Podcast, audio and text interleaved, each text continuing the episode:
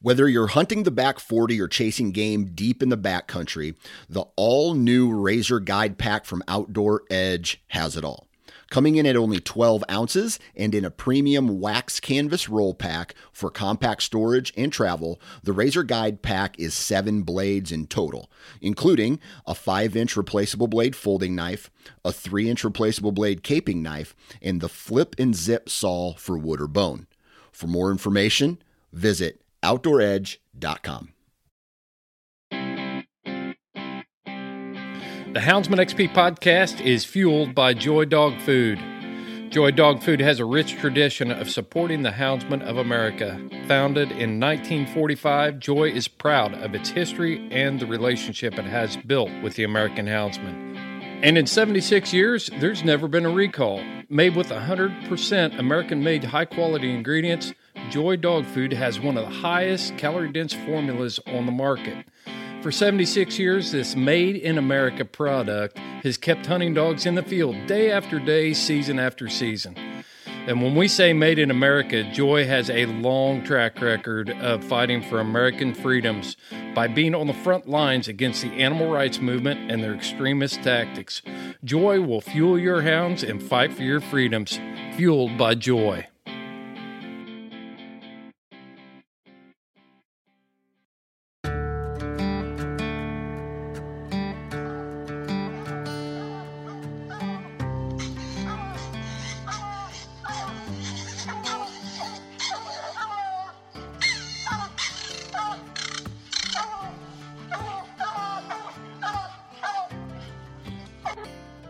This is the Houndsman XP podcast.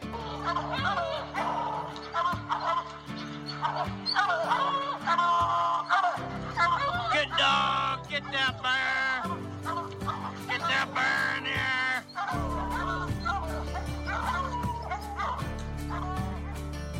The original podcast for the complete houndsman.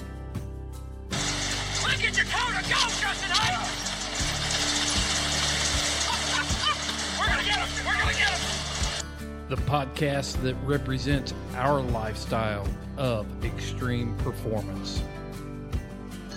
Get up there. Get him. Get him. Yeah, good boy. Good boy, Ranger. Uniting houndsmen across the globe from east to west, north to south. You know, if you're going to catch a cat or a lion, you know, you have to have teamwork. We take you to the wildest places on earth. Yeah. So how many days? How many days a week you spend on that? as much as I can, to be honest with you. Anytime that I get, I'm I'm out there. Join us for every heart pounding adventure on Houndsman XP. I'll tell you like I tell everyone else, I'm going to hunt whether you're here or not, so you might as well be here.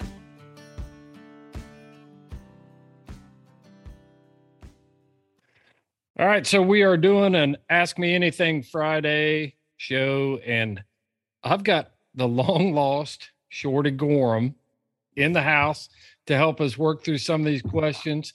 Man, you need you need a freaking haircut. You look like a California hippie. I, I kind of feel like one. Yeah. Good to be back on though, man. Well, That's not a mullet. What is that? What what kind of haircut is that? It, I, I don't know. It's just long everywhere. It's, It's, just like ridiculous. it's I've been living in the mountains chasing lions for the last three months hairstyle.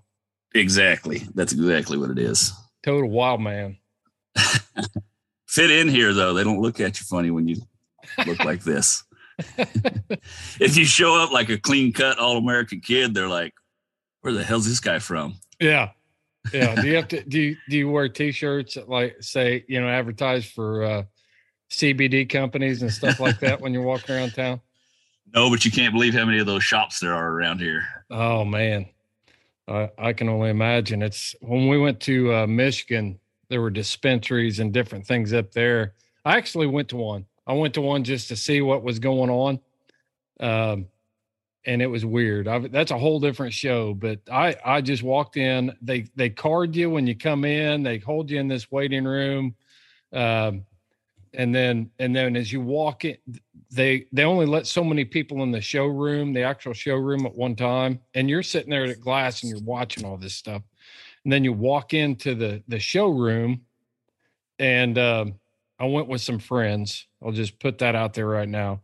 Walk into the showroom, they allow you in. This this little tweaker follows you around with this this iPad and takes your order for what you want. And and all the buds sitting up there where you can look through it at the the crystal, you know, through this crystal ball looking thing and it magnifies it. They've got all these weird things like super dank weed and and Bigfoot's revenge and all these crazy labels and stuff on this stuff.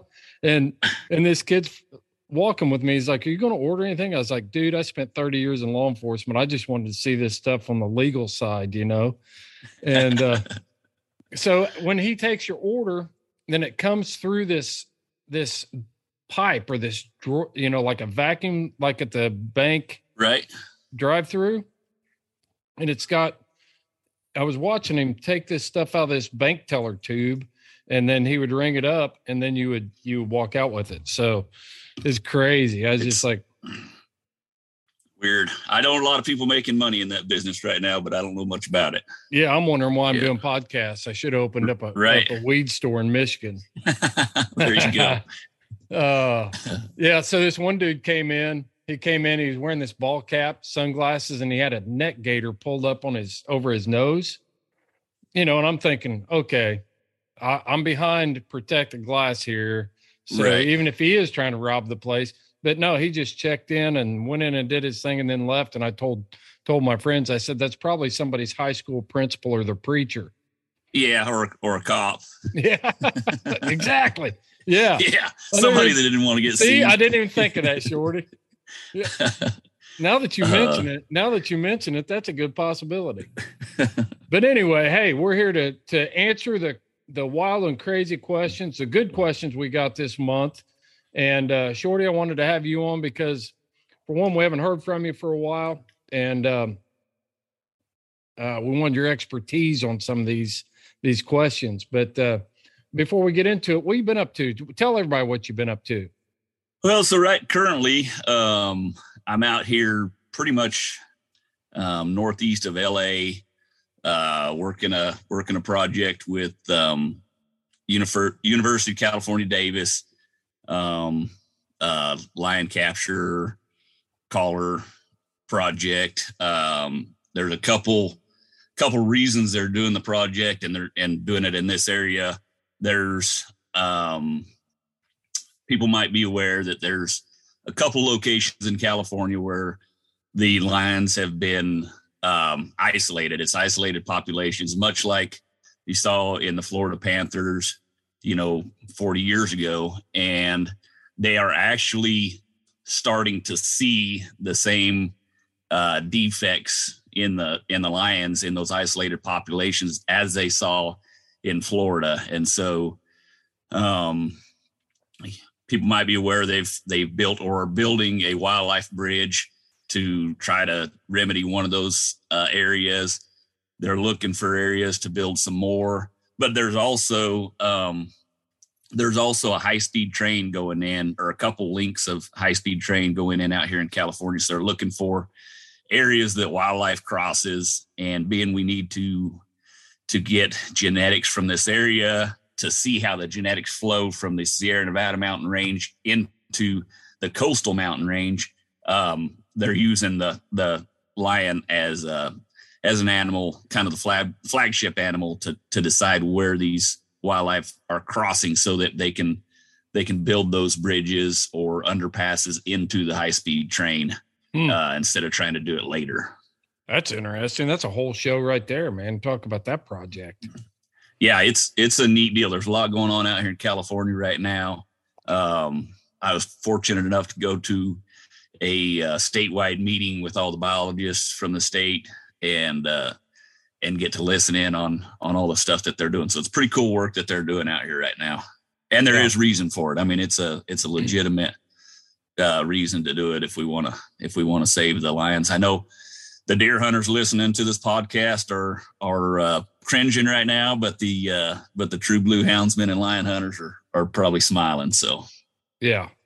So you referred to the Florida problem. Uh, you worked on that project as well on the Florida Panther.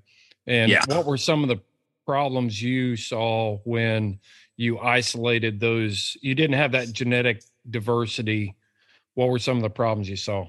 So uh some I didn't see any because they had already um fixed that problem down there. Um they what are some of the problems again, that are common? but um uh very common one of the very first things you'll see is crooked tails. Mhm. Um after that they saw um no testicle descent, maybe being born with one testicle or no testicles, very low semen count. Um, the females were not coming into heat, um, or or just not fertile. Period. Um, They saw there toward the end, almost all of the all of the panthers had ridgebacks, like a Rhodesian ridgeback. no Um, kidding. yeah yeah it was it was a lot of a lot of stuff going on and, and they're already out here in those isolated populations they're already seeing the crooked tail so they know they're getting really close Yeah. so something has to be done All right. So California hasn't had mountain lion hunting since when? 2005. Is that right? Uh, you know to be honest with you i can't answer that question but it was earlier than that it was Was it 95? Was it? it, I, it might have been guarantee. 95 I guarantee you, the California houndsmen are going to let me know as soon as this one comes out. oh yeah for sure Uh, well and i and i would like to know because i don't i don't know for sure so So, do you think that um, any of these studies will play into possibly reestablishing a, a hunting season out there? Could some of these problems be coming because the isolated populations are overpopulated and they need to be managed, or is it strictly they can't move out because of uh, infrastructure that we've built, and now Yeah. we've got the genetic problems? it's it's a hundred percent infrastructure Mm-hmm. yeah they're they're uh some of the slides that they showed at the at the meeting there was you know 18 lanes of highway or freeway um Yeah. that they just you know they can't cross so it's it's an infrastructure problem as far as get, being able to hunt them i have no idea you know that's um that's way above my pay grade and Right. and uh i don't even want to get in there because all this hair i got i'll probably lose So, so, so just describe what that traffic flow looks like on an 18 lane freeway. It's 24 seven, isn't it? yeah it's 24 7 and it's pretty solid it's it's it's just crazy. It's almost unimaginable. When you see it you're just like wow. It's and so you know a lot of the the animals will try to cross um i shouldn't say a lot will try to cross but the ones that do try to cross typically get hit.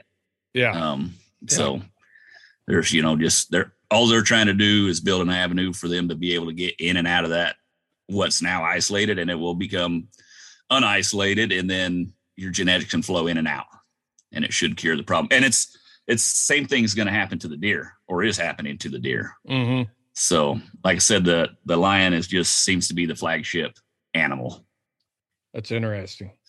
Yeah, we're so gonna have to do another show on on that for sure. Hey, let's jump into uh let's jump into our questions.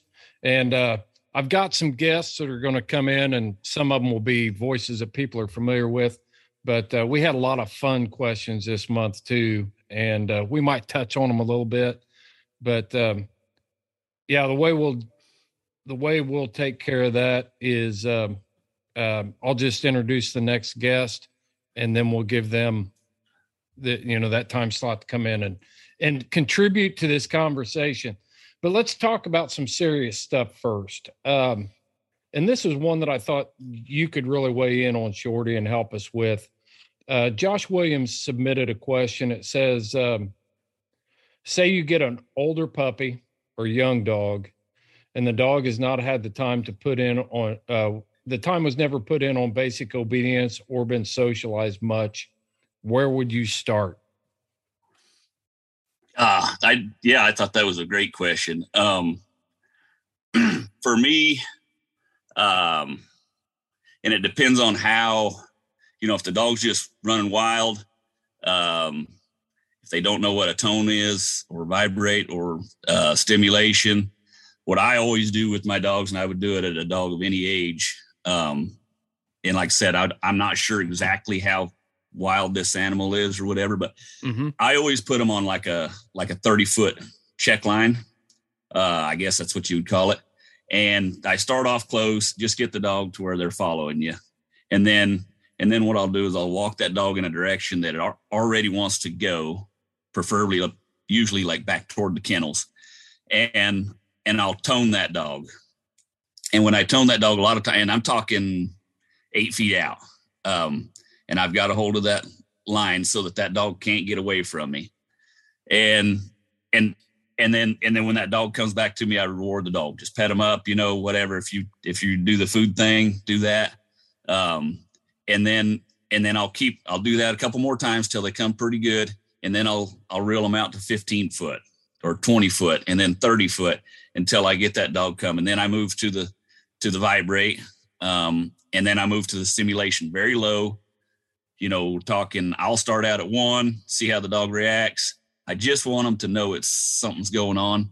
Move on to the uh, and and try to get them to come, then move up and I, I actually get it up to where it stings them a little bit because um even you know I work my way to that. But the reason I do that is because when they run off game and I and I get onto them a little bit harder, I don't want it to freak them out and send them through the country. I want them to know that no matter how high that stimulation gets, they got to come to me to get release. Mm-hmm. So that would be my starting point with a You dog said- like that. You said a key thing right there: uh, the release. You know, when you Right. train a dog on that line, and you're stimulate, giving them the stim, they you- you're trying to teach them that when they when they are doing what you want them to do, that they can be released from the pressure. You know, so Right. you're teaching them to give to that pressure. Um, and and the reason I wanted you to answer that question is because um, the first time I hunted with you, you know, we're standing there in the dark and you're calling each dog to the dog box. And I describe it to people as Shorty would invite his dogs to the kennel or to the dog box door, bring them out one at a time. There wasn't any fighting. There wasn't any, you know, it wasn't a circus or a rodeo at the tailgate trying to collar dogs. Each dog came out one at a time. And then as they they did their thing, then they were all recalled one at a time. You'd put a couple in there, they'd drink water. The rest of them would be standing there waiting, and they would get into the dog box in order. And uh, no rodeo, no screaming, no Right. you know, no running them down, uh, none Yeah. of that stuff. So Yeah. and a lot of that to me, and and you know, with your background, a lot of it's just just repetition. Do it the same every time. Like that dog will learn exactly what the program is if you do it the same every time. And if you're changing things up all the time, they're confused or whatever. And that that's just do it repetitiously. And those dogs are like, okay, I, I got it. I know what's going on. I know I'm gonna get out. Nothing to worry about here. So Right, right. Yeah, Larry Anderson, he he would go up to the kennel and and open all the, the kennel doors, and I'd be down at the truck and open the the dog box door, and we put the and they were all orderly. You know, they knew Mhm. that drill. They knew that they they didn't have freedom, and this was without any collars on them at all. right. And they would they would cover probably 50, 60 yards. You might get one over here sniffing a bush or whatever before they Mhm. got to the truck. But they all ended up at that tailgate waiting to get in that dog box. And it's it's because he did it the same way every time. You know, right. it wasn't Right. one drill today and another drill, and let's change it up next week. He does it the same way. So I think uh, you're you're right. Consistency in dog training and repetition is is really important. Yeah, and and I want to jump back to to the training on the long line. Um, I know, I well, I don't really know, but I've heard that uh, some of the coon hunters will have. Um, I've heard it, I believe, on on your podcast here that that tone means come and vibrate means get out of here or something like that. So if you're doing that, um, you're going to have to adjust that training accordingly. Um, because obviously, if you do it like I do, it's going to work in reverse of what you would want. So keep Right. that in mind. work on one thing at a time. Don't Right. try to do multiple things in one at one time. Uh, if you're trying to teach a, a recall, then whatever that recall is going to be, work on it until it's mastered, and then add the next la- layer to to your Right. hound. You know, as far as the socialization goes, for me, um, you know, it, there's no replacement for just spending time with the dog and reassuring that dog, especially one that could be 18 months old or two years old. you want them to know that you are the you're their world you provide their Mhm. food you provide their water you provide their their affirmation and and confirming that they're doing the right things you're providing correction but but i just like to take those dogs and spend as much time as i can with them um and and a lot of times like on the on the recall part when i'm teaching a dog to come if i see a dog that's coming to me already then i'll go ahead and give them the command while they're coming and as soon as they get there Right. Give them give them that high value reward and i use you know i'll usually just use kibble or you know dog food or uh, peanut butter dog biscuits broken up into small pieces and and stuff like that so some of it is just they're already wanting to do that Yep. so you're just capitalizing on it and and showing them or teaching them that coming to you is a good thing and being Right. with you is a good thing i've seen some that were wild and crazy you know you couldn't get your hands on them and if if you're going to come home if you if you go to pick up this dog and he won't let you get your hands on him in the kennel the last thing you want to do is bring him home and let him run around and get to know the place you're not going to Mhm. see that dog again you know Right. Right. Uh, yeah. so it's it's one of those things, and Heath's talked about it too. Um, most hounds are are food driven, Mhm. and so food can be a very high value reward.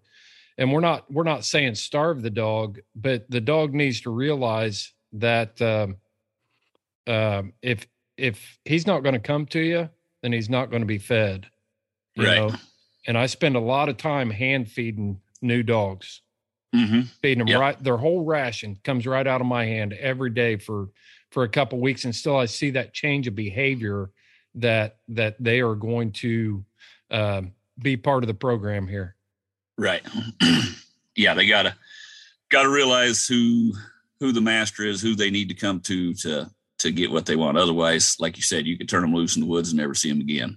yeah for sure for sure well josh thanks for submitting that question and uh, we appreciate you you tuning in and and uh, being part of the houndsman xp podcast community um let's see here let's have you looked through these questions at all did i send them to you what do you what do you Yes, want sir. what do you want to tackle next Um, there was one oh this is the one I liked is uh, Reed Perkins. Um, how many of all? How many of y'all believe that the color of the pad has something to do with the with how tough the dog's foot is? Um, I've heard it mentioned several times on the podcast. Dark feet are tougher. Uh, when I brought this up to my fiance, she mentioned this has been a concern in horses for a long time.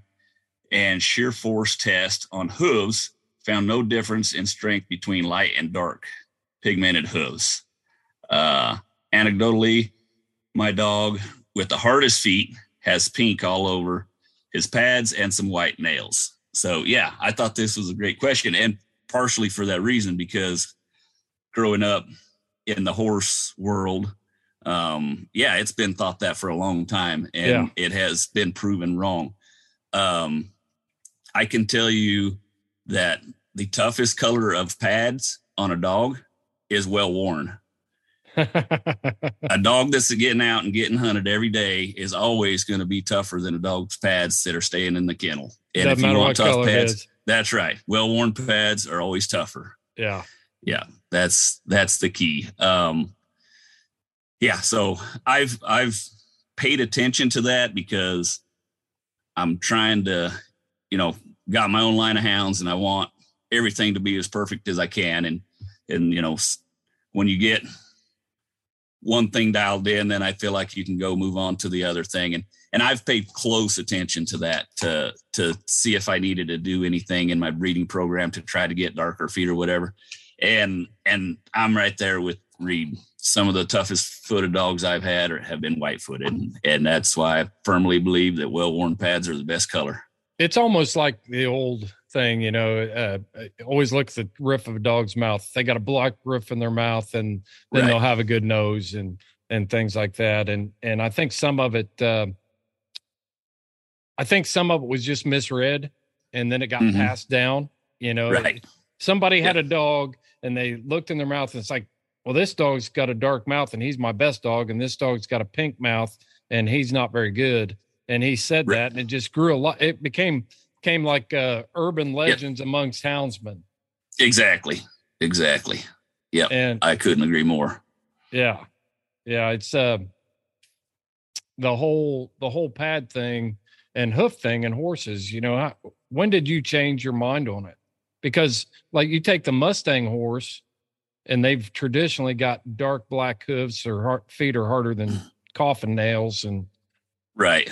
Right. Um, I've had some, I've had some buddies that, that always run their horses barefoot and, um, cowboys, real cowboys, you know, Mhm. um, that are out there doing it every day and their horses, uh, the horses that they've had that had white feet have been just as tough as, as the other ones. And, and I've actually asked them about that specifically and they, they, they said the same thing. And so that's when I kind of thought, well, maybe this is just BS. right, right. So I wonder I wonder if a lot of times we overlook some other conformation problems that may be Mhm. contributing to that foot problem. And instead of doing the deep dive and, and really looking at the, you know, the angle of the foot and the way it hits the ground Yep. and things like that, you know, we just flip the dog's foot up and we say, oh, well, that's got a pink pad. So that's that's what's going on. which yeah and and that's especially true in horses um you have to look at the the whole conformation of the horse the leg um the angle of the fetlock. You can do things in trimming or shoeing a horse hmm to actually make them hit the ground differently which then sends sends a sting up their foot. And so yeah it's conformation um the way the dog i think it's got to be the same in a dog Yeah. the way their the way their fetlock drops um or doesn't. Um is it too straight or too sloped? All that all that has to do with how the dog foot hits the ground and leaves the ground and it's going to have to do with the the abuse that the pad takes another thing that I found that will affect, you know, dog being being looking like it's it's sore footed or maybe has soft feet is not maintaining uh, the correct toenail length because Right. that nail grows then it changes the angle or the the that the that the foot hits the ground because that that nail's sticking out there too long and so it changes that angle enough where the dog can't use its foot effectively and efficiently Yeah. Yeah. And I can tell you, being an athlete for 26 years, um, and we're we were always making hard stops and turns and stuff like that. Mhm. I can tell you that when your toenails are a little bit too long and they're running into the front of that shoe, your toes get sore. yeah And so it has to has to be true with the dogs as well. So yeah and that that goes back to two though, uh, well worn toenails is is the toughest toenails, you know right that's you can trim them by keeping them hunted. I haven't trimmed a, a toenail on a dog in quite a long time. it's it's hard to do it when you get back east here because our ground is so soft uh, Gotcha. i i actually have to trim toenails even even when i'm hunting hard i've got Right. to i've got to trim those toenails because i mean they're just hitting rock here it's it's just this time of year it's just real soft a little bit of rain turns it into mud and that would make uh, sense. Yep. Yep. Yeah. So I do stay on top of them just so they don't get away from me. But but check the conformation, check toenail length, and uh, the rest of it's a wives' tale. There you go. All right. All right. Well, we're going to take. I want let's let's look and see here. I- I've got a couple that I want to really. Some of these are great. Um, let's see here. Trying to go through these on my phone. All right, this is this is a good one, and uh, Seth Hall's going to help me help me uh, answer this question because he thinks he's he he's got it figured out, and I'm sure it's going to involve um one of his dogs. But uh, this is a question: Scott Allen, wildlife photographer extraordinaire from Liverpool, England. I'm glad you typed this out, Scott, because if you'd have called me and asked me the question, I wouldn't have been able to understand you. I wish you people over in England would learn to speak English. Um, but uh, hey, this is the question. You find yourself in a survival situation with no conceivable end date. You can have one dog with you that has to hunt, find, and kill game to help you both survive. What breed cross are you are you taking? So I'm gonna we're gonna cut away from here, and uh, me and Seth are gonna. I'm sure this will be a spirited debate, but uh, yeah. So here's here's what Seth Seth and I uh, Seth Hall and I had to say about this.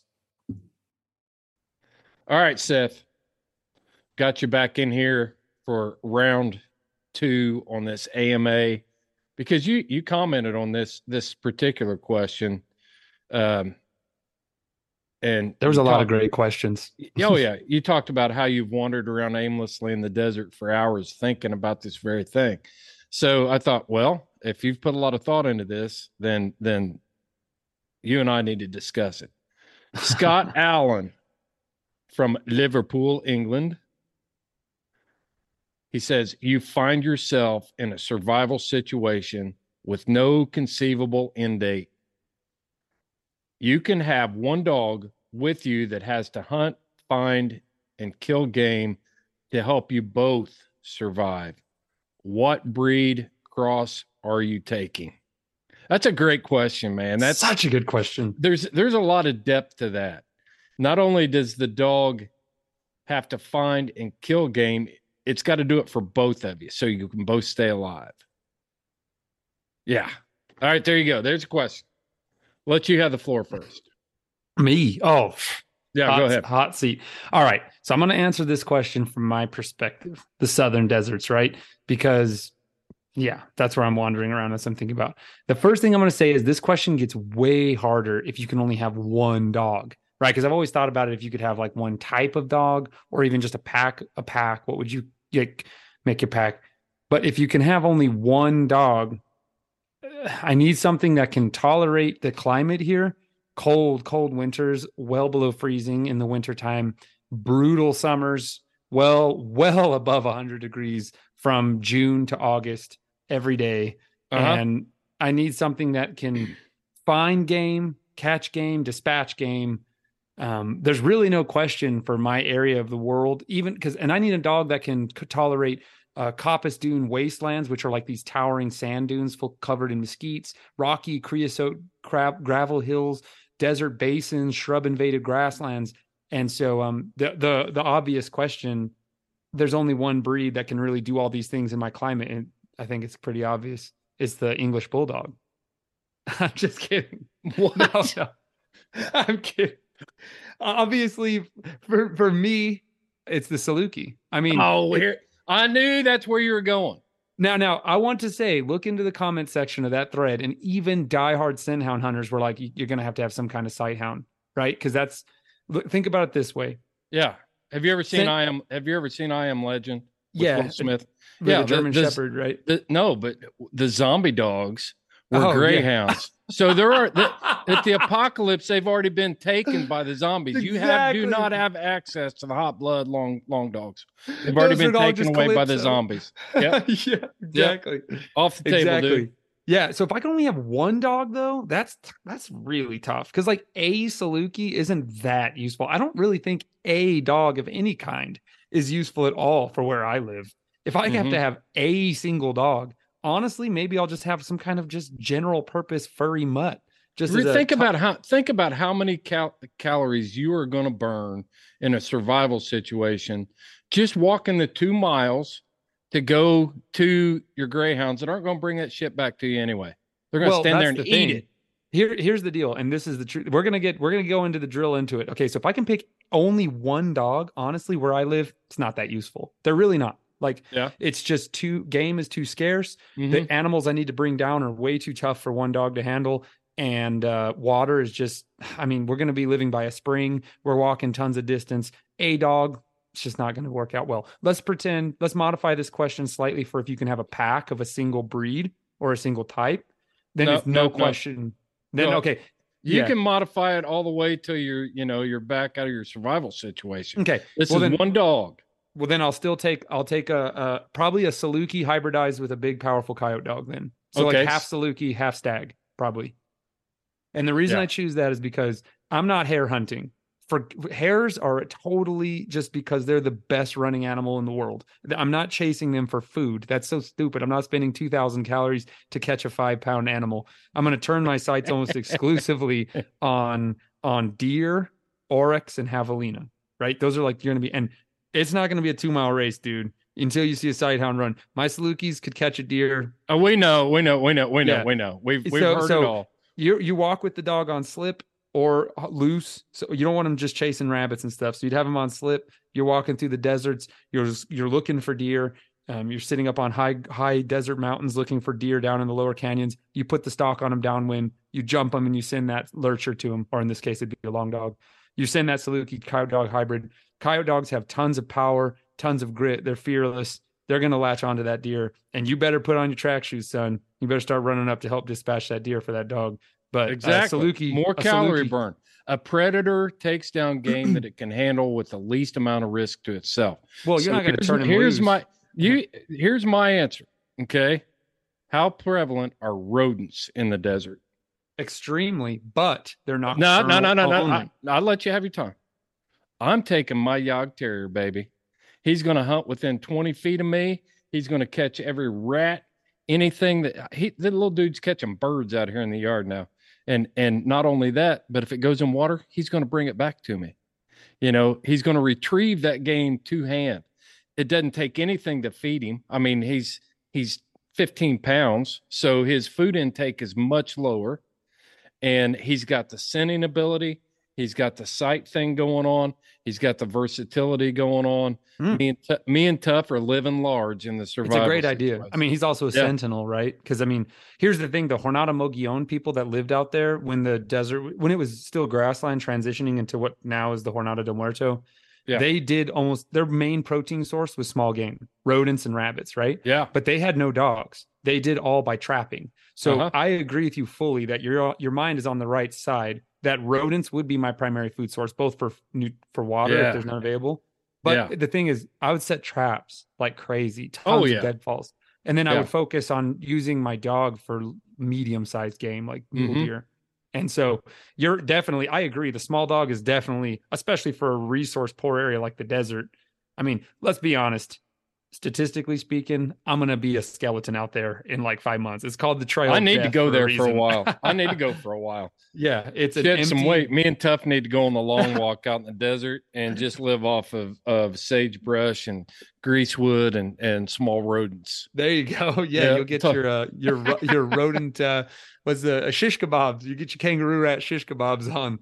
That's You'd be amazed how easy to catch they are. I mean, Oh, you yeah. guys could really pile them up. It's going to be a very expensive. Think about the caloric- calorically. No, how? Yeah, how so? yeah. Well, they live deep in burrows, and so I mean, your dog's gonna have to dig like crazy to find. Oh, that's an interesting thing. yeah, that's they're, they're not on the surface in the daytime ever, ever, ever, ever. Well, And I wouldn't. I wouldn't. If I was in a survival situation, I wouldn't be moving during the day anyway. Well, yeah, I never understood. I never understood those movies where you know you see the cowboy and it's like dragging across the salt flat Yeah, in the heat of the day. I'm like, you idiot. yeah. You know, build yourself a shelter during the middle of the day. Move at night. Conserve your energy. Conserve Yeah. your water. You know, come on. I guess Yeah. it's too hard to film westerns at night on the Grand Salt Flats or something. But yeah, it they're hard to catch. That's the thing, and and so yeah, Tough's gonna Tough's gonna look like a rake pretty soon, trying to dig those little dudes up. Their yeah. burrows are everywhere, though. I mean, you don't have to go far. You walk in a hundred yard radius from your camp, and you could dig up twenty of them. But it's gonna, How you deep? know, it, How deep? between uh between three and ten feet. Whew, So, that's a lot. yeah. That's a lot of Yeah, calorie yeah, burn. yeah. and they have one- tons of escape tunnels and stuff everywhere, so it's tough, dude. Yeah, yeah, yeah. Well, yeah. But in the in the zombie, yeah, in the zombie apocalypse, zombie apocalypse, not in the desert. You know, walking the streets of New York, like Will Smith was. I am legend. Uh, me and Tough, me and Tough are gonna haul it in, I honestly think that's a great idea. It's just the small size makes them so much more economical. and we're gonna fight off the, the zombie monster. greyhounds.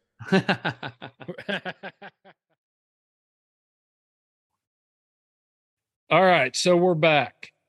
And uh Shorty, you heard the question. And uh you weren't privy to Seth's answer, so you can be totally unbiased about this. but how would you answer that question? Ooh, one dog that had to to hunt hunt uh, to help you survive. Yep. Well, I would have to I would have to know more information on what kind of game we were was in the landscape. Um, for out here, um, you've gone through the zombie apocalypse and you're on the outskirts of LA and Yeah. and now you got to survive. I think I would stick with the same dogs I have. I think uh, the running dogs for me. Um, but it's a dog that I know, you know, more about. Um, I think another good type of dog would be like your your cur dogs. Yeah. Um, you know, if you think about it, the the um, original mountain curs, that's their that was their sole purpose Need was some to Plotts. do everything. So Needs yeah, some Plott anything that's going to catch game, but anything I that's would- trashy. well, eh, hey, and I think I think all dogs are trashy. It, I Yep. really do. Yep. It's it's. Um, I tell people they say, "How do you train them to to to chase lions and and bobcats?" And I say, I don't teach them how to chase them. I teach them what not to chase. And and I think until you teach a dog what not to chase, they're naturally born to catch game. yeah. You know. Um, so if you just threw them out there in the woods and and and went, I believe all dogs would run anything. Yeah, for sure. Well, that was an interesting question from Scott, and I always give Scott a hard time about his accent. It's a combination of that thick Liverpool accident uh, accent and my lack of ability to hear. I mean, I I'm- I when when whenever I talk to Scott, I, when we have him on the podcast or whatever, I have to watch like four or five episodes of Peaky Blinders to get my ears trained up to where I'm going to be able to understand him. So yeah, he's probably thinking, "Who is this hillbilly?" and and why is he, you know, right. yeah, like you're easy to understand, Chris Powell. Oh man. All right, I got one here, and um, I'm not sure if I want to do. Yeah, I'll I'll put it out there. This should be short and easy. Tracy Woodruff writes, asks, papers or no papers? I have my own opinion. I'm not sure why he's asking if he's got his own opinion. I guess he wants to hear our opinion. Papers or no papers? I have my own opinion. Yes, I know papers don't guarantee a dog to hunt and they can be possibly not legit. And I guess he's, you know, he's talking about the papers not being legit. How important are papers in your world, Shorty? Uh, not at all. Um, that said, um, not at all as far as being a a kennel club set of papers. That Mhm. said, I have papers on all my dogs. I know their breeding, I know their background, I know their genetics. I think at least knowing that and keeping your own records is very very important because um it's it's dawned on me in the last 30 years how important genetics are and and for those of you that that know my background or don't um coming from uh the bull riding world i think there's a parallel between dogs and and bucking animals horses or bulls um I can't, I want to hear this. in the fact that once that animal, once that bucking animal leaves the chute, it's just like that animal leaving your truck or leaving that chain.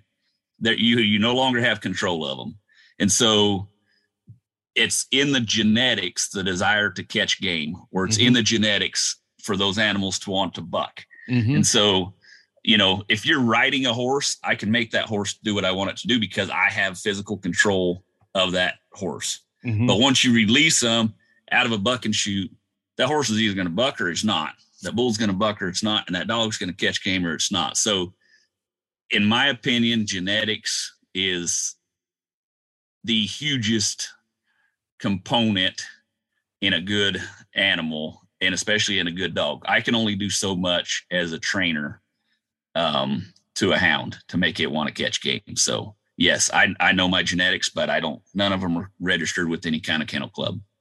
You said hugest. Is that is that huger than is that huger than exposure? I should have probably said hugest. uh yeah so it depends on what you're doing with the dog for sure. Um you know if you're going to compete with the dog and there wasn't any there wasn't anything that um uh, just cover it from all angles. Obviously if you're going to enter competitions then uh, Right. most most competitions it's going to be, require registration. The benefits to papers uh, from a regis- registry is uh, like a, a super stakes hound has to be DNA profiled. So now we've got a DNA profile on. So that that eliminates some of the illegitimate uh, illegitimate papers or the fake papers. When I first started, man, uh, you could find papers anytime you wanted. You know, you could find papers for a red tick, a blue tick, an English red tick, an English blue tick. You know, you could register a walker on English papers or an English dog on walker papers a lot of times you know it's harder to do with the red bone and things like that but even then you know you- uh, there were a lot of old black mouth cur type red bone dogs that had enough ear that they Mhm. could have some papers put on them uh, over the years with the performance sire program and things uh, those things have become more and more rare. I'm not going to say it's non-existent out there but but it's more rare. The thing that i do like about it is I just got a five generation pedigree from uh, UKC, and I can go back and see what dogs have been recorded for five generations back. And if since I did not breed the dog that the papers came on five generations back, it lets me know maybe where some of those genetic markers are back there five generations back and look and see you know do some research on strengths and weaknesses in those individual dogs and because those will come out even 3 Mhm. five generations down the road they'll come out and uh, if you're not if you're not intimately familiar and haven't hunted every dog in that pedigree then you're going to be at a loss if you decide that you're going to reproduce a litter or or hounds from that dog that you're looking at so uh, that's one of the values to having papers. They don't make a dog. They don't make them. There's probably been more hybrid dogs that that uh, weren't given the proper chance that never made anything Mhm. than than uh, there should be. But it it absolutely has no bearing on the uh, performance level of a hound. That that comes from you, the hunter, you the the exposure. You know, if you want if Mhm. you want a good dog, eh, you gotta you gotta have worn pads and worn toenails, right? That's right. It's the best color. Yeah, yeah, yeah. Well, that's a good one. That's a good one. All right, let's uh let's you got you got one you want you want to tackle there, Shorty? Caleb Roach. That's one I liked. Um, I've got two questions. What's the strangest thing or place you've seen a dog treat on with the meat? And what is more desirable, a dog that runs to catch or a dog that hunts to please the handler? That's the one I wanted you to weigh in on for sure. yeah so um for us you know most of the time uh they uh you're uh you're either bayed up on the rocks or you're or you're in a tree um when it gets wild is when there's mine shafts um and i actually um i don't hunt where there's a lot of mine shafts there's guys that have way way more experience than i do but we did uh had a client one time and and caught a lion on uh on the ground. I could hear the dogs bayed. And so I hike in and I'd made a deal. This guy's a friend of mine and and his wife made it very clear right off the get-go. She said, I do not want to see an animal die. I said, That's no problem. But promise me this if I can get you within 200 yards of the tree, you'll come in and see it. And then I'll turn around and I'll walk you back to the truck and I'll go back to the tree and your husband will take care of business. And so she agreed. Sure enough, they're bayed on the ground. I drive in there 180 yards. Perfect. You're going. I'd I'd have left her ass at home. So no, no, you wouldn't have. no, you wouldn't have. You ever heard of Sancho? and, and she's a pretty good looking woman. but uh, so we go. I walk in there first. Well, hey, wait, wait, wait. Haven't you ever seen? I don't care how good looking they are. Somebody is tired of their crap. Well, I'm sure, but he wasn't at the time.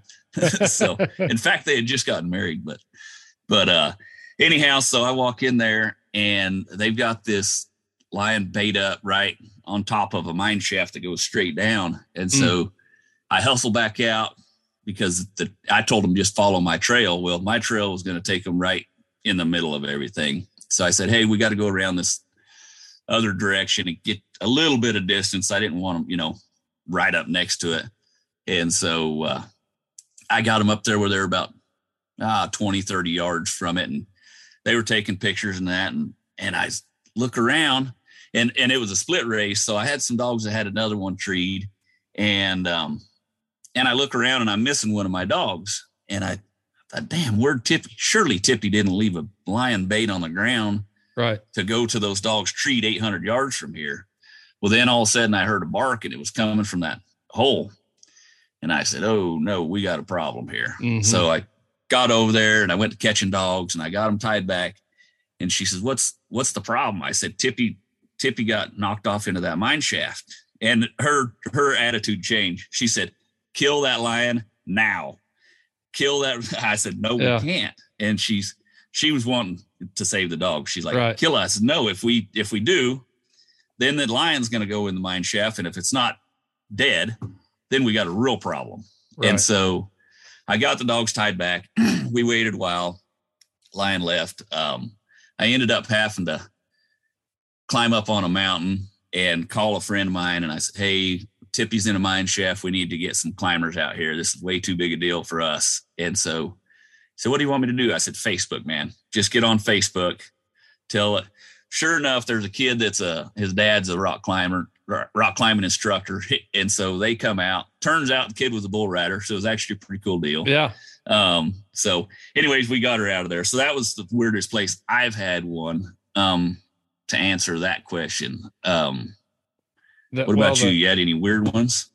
I mean, highline poles, you know, like st- infrastructure right. on on uh, you know high tensile power lines and stuff like that. We were hunting around a cornfield one night, and, and uh, dogs were really pouring on the steam on this coon race, and and uh, the only place for that coon to climb in that whole field was was uh, uh, I've done it twice. Actually, I've done this twice and and had coons climb up a telephone pole or what we call a utility pole and uh, sitting on the cross arm up there. And that's the only place they they had to get out of. You know, they couldn't right. make it to the edge, so I'm headed here. Yeah. Um, yeah, but nothing like nothing like mountain lions on the edges of mine shafts. But no. Uh, and that dog fell. She fell 45 foot straight down into there. There, luckily, there was a little bit of water in there, not much. I think it just just enough to slow her fall down, and but she could stand in it. You know, it's probably up to her yeah. elbows. Um, but yeah, and then I hunted her. I think two days later, she was back to hunting. Yeah, so, yeah. But um, I, I know, I know one. I got, I got one. So we were running a coon one night, and it came out of a cornfield, and I'm looking at my Garmin, and um, we drive around. I'm like, dang, those dogs ought to be right here. And I, I drive by this house trailer on the edge of this this wooded area. It's like, man, this is showing those dogs right there at that trailer and I'm thinking, holy crap, they're they're showing treed. And then of course I'm starting to have these these feelings like I didn't know the person lived in the in the trailer and stuff. And uh uh, you know, I started having those feelings like I didn't hear any gunshots, but are my dogs alive type thing. And right. uh the guy was out on the porch and I could see him from the road and he wasn't holding he wasn't holding a gun. So we swung in there and as an older guy, he's like, those do- those damn coons have been running up under this trailer. I hope those dogs kill every one of them. You Perfect. know, uh, yeah. They had torn the underpinning back and were underneath, and they were just wreaking havoc underneath this trailer. And I was just like, oh my gosh. And he's like, don't worry about it. I'll fix it later. And yeah, uh, perfect. Yeah. So that's cool. Man, as soon as we got those dogs out there, I don't know what they killed, what they tore up, but I grabbed them, threw them in the truck, said, "Thanks a lot, buddy. Talk to you later. Yeah. later." Yeah. See ya. I had another. I'll I'll share it on on the Facebook page. I had another one. Ran a bobcat for I don't know, probably twenty minutes, and then ended up baying it in the, the there's a hunting camp there, and there's a little uh, shed in the back of the hunting camp next to the brush line, and uh, the dogs bayed that cat up in that shed. Yeah. So Yeah. I'll uh, I'll share that one on the Facebook page. Yep.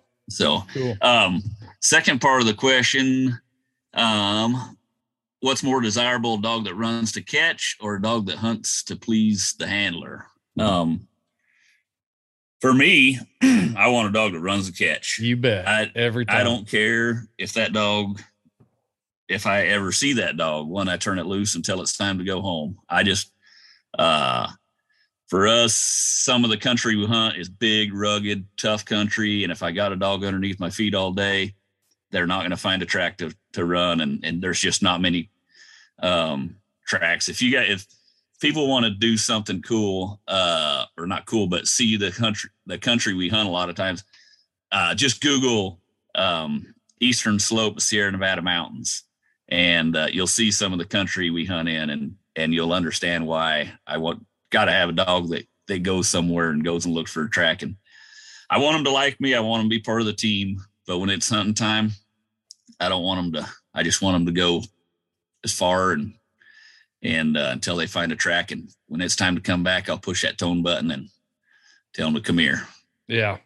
I've hunted some real weirdos in the, in my career. You know, ones that didn't did give two shakes about what I was doing or where I was at as long as they didn't care. It's like Right. uh, that's not the dog I would take on the survival deal, you know, because they're not they don't care what's going on with you unless they want Right. to come back and eat you after you die or something. But right. uh, right. but uh you know but they were good dogs and they were but they were just different they were uh they were very focused on what they wanted to do and and stuff like that and it's it's a deal where uh it, it wasn't they didn't come back to me because they were my friend they were coming back to me because they knew there were consequences if they didn't and right. I- right. I don't typically like hunting dogs like that. Uh, but Right. some of them, some of them have been phenomenal. Phenomenal. And that's something we shouldn't. dog, dog to run to catch. that's something that we should we should clarify for Caleb is you got to remember I'm we do this it's a business for me it's it's how I make my living um my job's to catch game no matter what no matter where um if you're a pleasure hunter you don't you don't want the kind of dogs that that I hunt um if you if you're a pleasure hunter Caleb I would rather have, or if I was a pleasure hunter, I would rather have a dog that hunted to please the handler. Um, so it depends what your goals are. Are you a competition hunter that's out there trying to win a big check, Yep.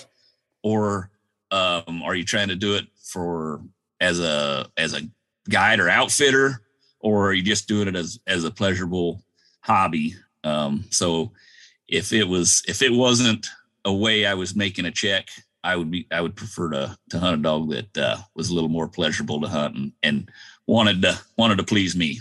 Mm-hmm.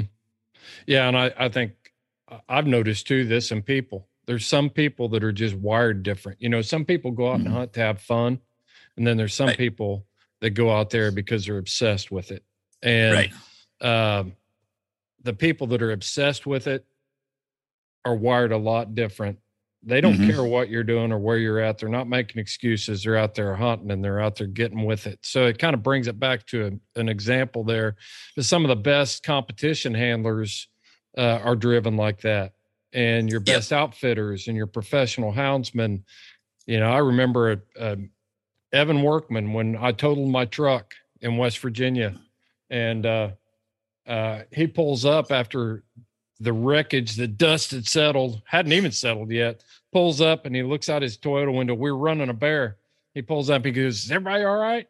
And uh, we're like, "Yeah, everybody's fine." He's like, well, "We can take care of that truck later. We got a bear to catch," and just spun out Right. and left us standing there. You know, Yep. dealing with the broken trucks. Right. So that's a different level. Yep. oh yeah. Yeah. he wasn't there to please me that day. I guarantee it. No. No. Yeah. Hundred percent. Yeah. I so I think uh Caleb it just it comes back to uh uh, what your what your goal is for the hound.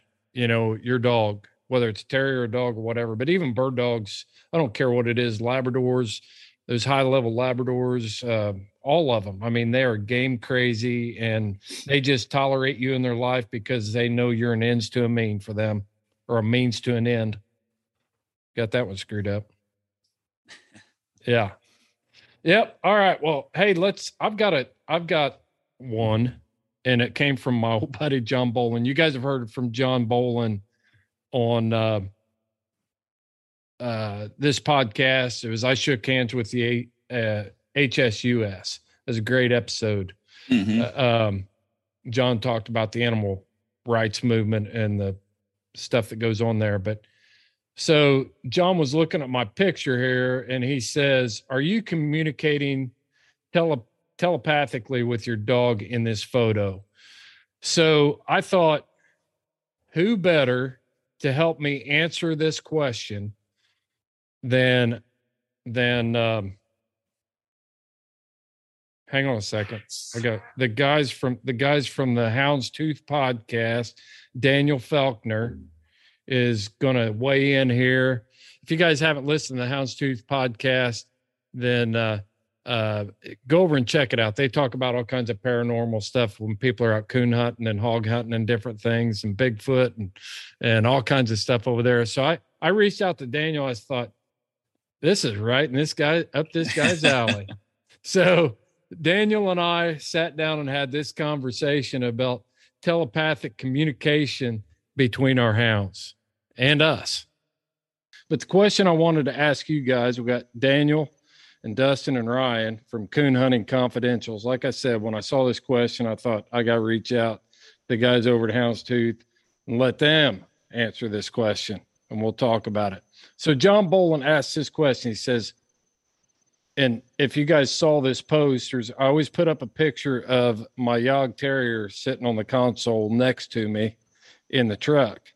And I always get some kind of comment like this, but this is the question. Are you communicating telepathically with your dog in this photo? Mm-hmm. Is it is it possible or in your experience have you ever communicated with your dog like Wonder Twin style through mental telepathy? Oh, I well personally I have not, and we we we've had this discussion. We we just had a lengthy discussion on this topic a little while ago. We've heard Um, of people being on psychedelics and communicating telepathically. Like like, And I seen a podcast about ancient cultures giving their dogs mushrooms. Yeah. Um, here's my take on it. I do I think it's in the realm of possibility. Um, I think because here's what you know what Nikola Tesla said. If you really want to understand the universe, think in energy, vibration, and fre- well, energy, frequency, and vibration. So I have and and have heard stories of people like I I know a guy I worked with him talking about him and his, his buddy doing LSD. Yeah. And both of them, he said he was laying in bed and he was looking up at the ceiling and he said he saw like a thousand glowing neon drumsticks floating across the ceiling. And his buddy was laying in the floor and said, Man, you ain't gonna believe this. He said, But I see like a thousand neon glowing drumsticks floating across your ceiling. And uh, we even interviewed Ashley Moss back last year at the Grand American. She might not want that out there like Well, that. it's it's on our podcast, so that they they go back, they're gonna hear it anyway. oh well, Well, rock on. it's just talking about, you know, they did talking about some, they was doing mushrooms and her and another girl at the same time both saw Smurf come out of the wall. They saw Papa Smurf come out of the wall. So, and, but, but here's my question. What makes two people see the same exact thing? And I don't I you know- talk to. I, a I know a guy, but I know a guy who on LSD talked to his buddy. I don't know if it was LSD. It was on a psychedelic. They, Uh-huh. they spoke to each other for three days after that, and all. And this is like locally, and uh, people could tell that they were talking to each other, and it freaked them out really. But there was like three days afterwards, we were still talking to each other with our minds. and not moving our mouths. So I would, I- I don't, I have no. 12 minutes, Bo. I have, to te- 12 I have Let's no go. clinical studies to back this up, but I'm pretty sure it'd be easy to do. But I think if both dog and person were both on the right amount of some type of psychedelic like LSD or, or something of that nature, I, I'm not saying that maybe that their bri- brain wavelengths might could match up and he speaks something, but on the on the surface level, um, I highly doubt it. Yeah, I'm I, I can tell you that. I can tell you that me and Tough, neither one of us were on psychedelics at the time that photo was taken. So the simple answer to que- John's question is no. I'm not. I'm not uh, communicating telepathically with Tough in that photo, but but um, my to answer your question, Daniel, you know, how does it happen? I'm wondering if if they're not talking and don't even realize they're talking and communicating, and then it's like, wow, yeah, you know, you know what I mean? I don't know. Yeah. Did you see I. Smurf? Yeah, I don't know. Do we go into- I've never done psychedelics, so I I can't talk from uh I can't talk from there. I don't know. But what is it that a dog? Oh, I'm sorry, I didn't mean to cut you off. no, Go you- ahead. no, Go ahead. you fine, No, you go Go ahead. ahead. It's No, no, Dustin's you- turn to talk. Actually, I, I'm just saying, I disagree with you. I don't think it's possible. I Dustin says no. I- Daniel says it's I believe possible. the reason people think dogs are reading their mind is because they are so in tune with our body languages and they know what we want before we want it. But, but Chris, he might know, what is that dog tuning into? Are they reading your vibration and the frequency coming off your body? How do they know? How are they reading that vibe coming off of you? Can they see an aura? Can they see your, if you're anger, can they see that energy coming off of you? Can they smell that energy coming off of you? He's you? like, what the hell are you How talking does that about? mental picture work? Yeah. So, all right. So Seth Seth did a piece not too long ago about the way do, about the way dogs see. I, I highly recommend everybody go back and see and and listen to that. It's probably November maybe of the all mixed up. He went into this whole in depth thing and cited studies about how dogs' eyes work. And uh, since he's a sidehound guy, it was fitting for him to do that. But uh, yeah, it, you know, dogs dogs among each other communicate mostly non-verbally. If you, they they communicate in ways that we don't even pick up. Um, you know when a dog walks in a room he's smelling pheromones he's smelling a lot of things that we'll never be able to comprehend. But just the the look in the eye just a glance. I mean there's so much that that we take for granted because we're verbal communicators and we can communicate. I'm not so sure that we communicate better, but it's it's familiar to us, whereas dogs communicate on a whole different level. Um, you know, that's why that's why you see so many um, of these stories coming out about about bulldogs that are that are attacking people or ta attacking kids, because people mistake. Oh, look at look at little Brummy over there. He just loves little so and so. And the whole time, Brummy's yawning or he's showing the whites of his eyes around his eyes. Uh, you know, he's he's giving him that sideways glance where another dog would see that and be like, "Hey, I'm not going over there because Brummy's getting ready to rip my head off." Where we look at it and we miss we misinterpret the whole thing, and and we do it all the time with our dogs. But I can I can tell you, my dogs know the difference in in my body language. You know, just just the way it goes, but um, it's really an interesting thing when you think about how in tune dogs' language and their reading of body language can be. Go Right. ahead. Yeah. Yeah, but but the the mental telepathy thing, I don't know. You know, I don't know what all they're what all they're feeling for sure. You know, uh, but I'm.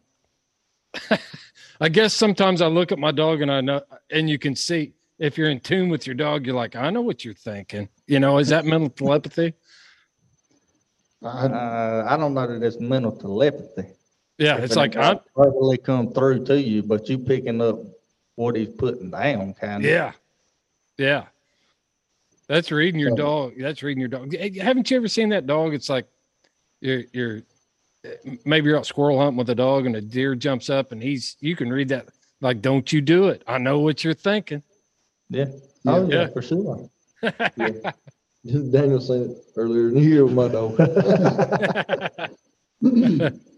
well guys Yeah. man I, I wish you all the best on your podcast i knew you guys would be a blast to have on to to discuss this uh, tell people where they can find you on social media and how they listen to your podcast on social media, just uh, search Houndstooth Podcasting Network and join the group. And they search that same thing on uh, all platforms.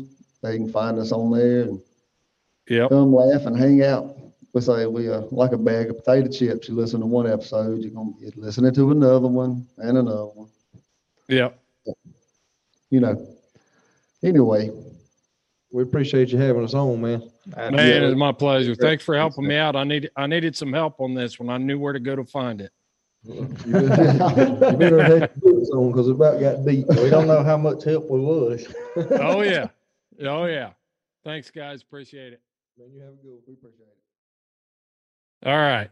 So Shorty, let's get your let's get your input on telepathic communication. Well, I don't. I, you know, I I do kind of. I mean, I guess it depends on what you define as telepathic communications, but I I do think that that a dog more than anything they're yeah they're reading your body language. You bet. They're, you know what I mean, and so and I've done it before, and more screwing around with whoever was with me. Uh, you see a dog that wants to go a certain direction, and you know it wants to go a certain direction, and it turns around and looks at you, and I point that way, and that dog will go that way. You know, and they Right. think that's super cool, but I think it's BS. The dog already wanted to go that way, but but no, they do. They to me they read their body language. Um, you know, and and like I know I know some people that have hunted uh the same dogs on uh cattle, um, on hogs, and on wounded deer. And just by the way, and they did this on horseback, just by the way that you did things, that dog knew whether you were hunting hogs or you were hunting Right. uh, cattle. And and and they, if you were if you were after hogs, they wouldn't mess with cattle. If you were after cattle, they wouldn't mess with hogs. And so, um, yeah, I I will. Uh, well, a lot of you guys, you know, that are that are driving the roads looking for tracks, and you stop and you get out and you look for a bear track, or you or you you look for a lion track or Right. bobcat track.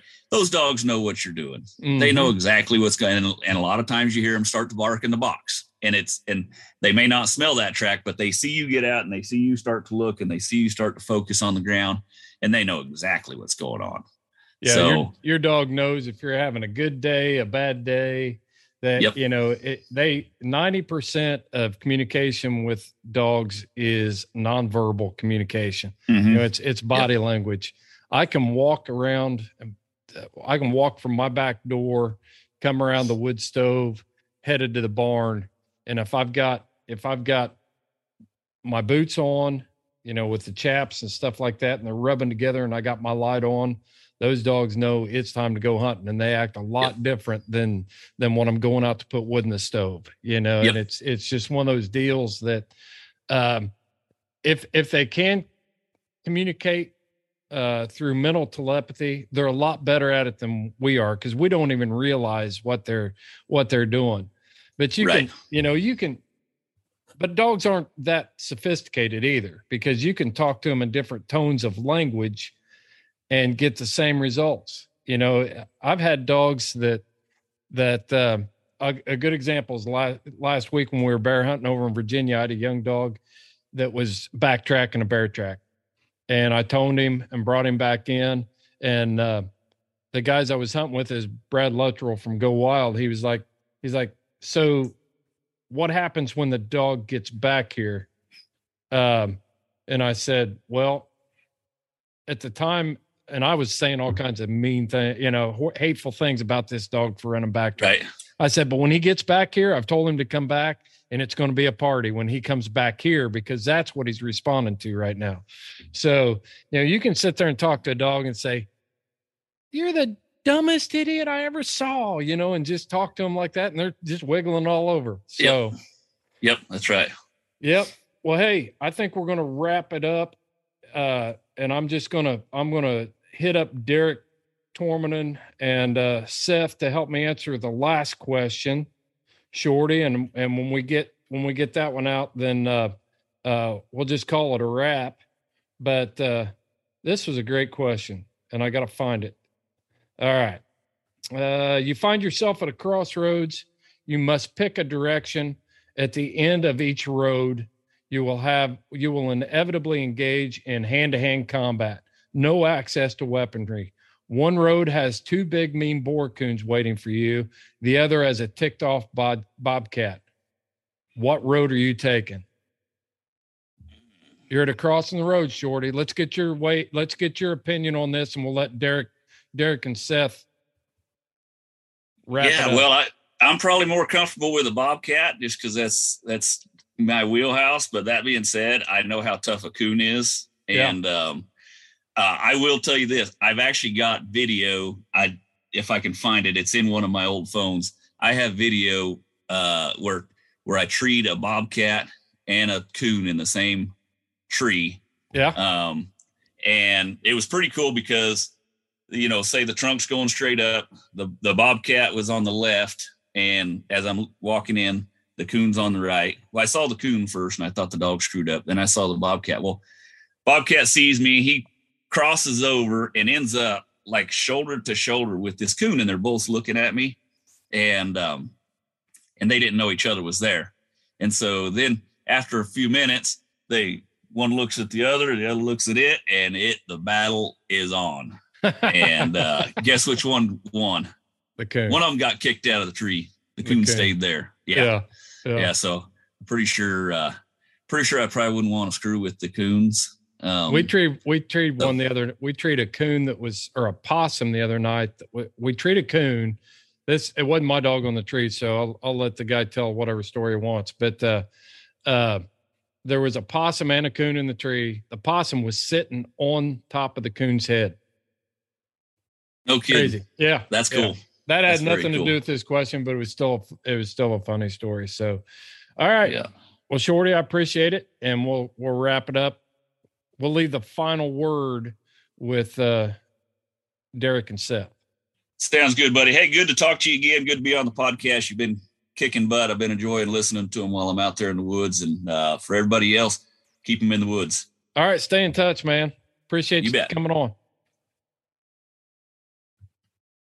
Josh Josh Michaelis calls this the best question of the year, and we're only what are we ten days into the year? So so congratulations on that, Derek. I've got I've got the creator of the question with us, and Seth Hall are here to answer Derek's question of the year. I'm gonna read it, and and then we're going to discuss it. And Derek, the reason I wanted you here, by the way, um, keep pumping out those sick graphics that you're doing for us throughout our Yes, agenda. sir.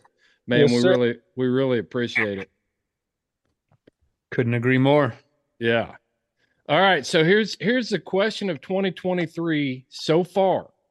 So there's somebody's gonna have to top this one, according to Josh Michaelis. You find yourself at a crossroads. You must pick a direction. At the end of each road, you will inevitably engage in hand-to-hand combat. No access to weaponry. One road has two big, mean boar coons waiting for you. The other has a ticked off bobcat. What road are you taking? This is the best question. I couldn't agree with you more, Josh. I even commented on this Oh, yeah. immediately when I saw it. I was like, Oh. this is amazing. It's like Derek's got to get on here. He's put some thought into this, man. Or it, that just roll off of you, Derek. How'd you come up with a question like Well, that? I was I was trying to come up with something, you know, off the wall, funny, something I could think of, and then that just kind of popped into my head. I wanted some kind of funny hypothetical, you know, relevant to to the houndsman life, and that's kind of what I came up with. Yeah, you nailed that, dude. Just like the steak and shake graphic that you dropped like spontaneously. Boom. No, I You know. disagree. Superior life form was a better spontaneous drop. no, no, it- no, it wasn't. It was not. we'll get into that. We'll get into that in the next segment of this podcast. Uh, all right, Derek, you, you wrote the question. What are you picking? Well, I've thought about this a little bit. I and- figured. and I think I would probably have to go down the road with the two coons. And Mm. the, the reason being, now I could be wrong because I've I've never gone after a bobcat, but from my understanding, them are some pretty quick and mean suckers. Like they could they could tear you to ribbons in a heartbeat. Now, coons, you know, you you might have a problem getting a hold of them, and if one of them gets on your head, then you're kind of done for. But if you could kick if you could kick one off, then you might Mhm. have a fighting chance. Whereas that bobcat, you might not even be able to get a hold of that sucker. Yeah. Yeah. Yeah. It's uh it's kind of like, you know, Chad Reynolds talking about, you know, trying to kick a chihuahua. It's it's hard to do. I've you know, that's that's a that's a tall order to try to try to kick a raccoon off or or even the bobcat. So either way, it looks sounds like bad news. Bad news. Yeah. You're, you're you're taking the you're taking the road with the the two boar coons. That's what you're saying. I, I think that's the way I would go right Mm. now. Yeah. Mm. Okay. a robust Seth- answer. Seth, what do you what do you think? What, what say you, Seth? I spend a lot of time in the desert alone, wandering the wastes, and I thought about this question all day. So I have a Today? multifaceted answer. I'm coming to the crossroads. I look down the road. I see the two boar coons salivating, rabid, ready to fight. I look down the other road. I see the bobcat. I decide. Here's the thing three things come into my head. One, multiple foes versus one foe. I'm going with the bobcat on that one. Then I think, hmm, I listened back to the Houndsman XP podcast. Josh Michaelis and Chris Powell talked about how if you get a bobcat in a in a catch pole, they can die very quickly. So Yeah. I'm going straight for the throat as quickly as I can. Oh, you'll not only you're already pre-gaming the fight too. I'm pre-gaming the fight because I know. oh, Okay, first of all, I have booted a coon. It did nothing to it. It was Mhm. just like and like took off running. Right. Okay. Bobcat possibly fragile. Three. I worked with a woman in a lab once and she had a pet bobcat. She tried to take a fish away from it once and it shredded her arm in like a millisecond. She had to go to the hospital, get a ton of stitches, blah, blah, blah, blah, blah, whatever. So I know I'm in no illusion that whatever road I go down is going to be a bloody mess and I'm going to come out looking like ribbons. But I'm going with the bobcat, frail body. If he's going to attack me, Mm. I'm gonna. I don't have to catch him. He's coming at me. I'm gonna grab him. I'm gonna strangle him out. I'm gonna try to crush him. A big desert bobcat only weighs about 28 pounds here. I'm 170. I feel like I can get the upper hand on him. I'm gonna take a ton of damage, but I'm gonna get him. I'm gonna try to go for his face or throat. I'm gonna try to yeah, get him, and hopefully I can get my human catch pole on. You know what I'm saying? Uh, Then- the coons. I'm gonna get demolished by the coons. What? what Going into a fight with ten switchblade knives. Yeah. yeah. I mean, no, no. With the coons, it's 20. so Well, and it- they're Yeah. yeah, they're tough, man. They're super Well, tough. a, a bobcat's got twenty back le- back feet. That's don't true. forget the back and feet. don't forget the teeth. I, I'm Yeah. in no illusions. I'm gonna get Yeah. annihilated, possibly die from blood loss. But what am I gonna do to the coons? Am I gonna get down on my hands and knees and start boxing them? Like they're gonna run up me and start destroying me. There's two of them. Right. I don't know, man. I, I don't like the Uh, odds against two. All right. So here's I am going to defer to the legend, Mr. Jerry Clower. Knock him out, John. Knock him out. Mr. John Newbank was a legendary tree climber. He climbed many trees to knock out and to push out push out coons out of trees with no problem at all.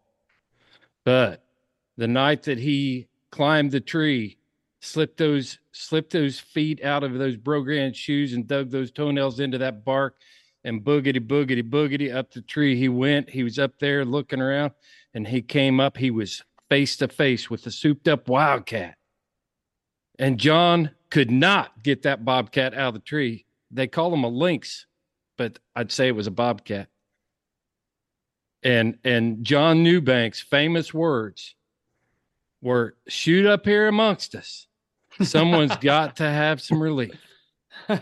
So I'm going with Mr. John Newbank, who has got the firsthand experience. He had no problem climbing a tree to face a raccoon or two raccoons But when it came to the bobcat, he was crying for help from the ground. That's my answer. You think you're just gonna like slam the coons? Like, yeah. Knock him out, John. Knock him out.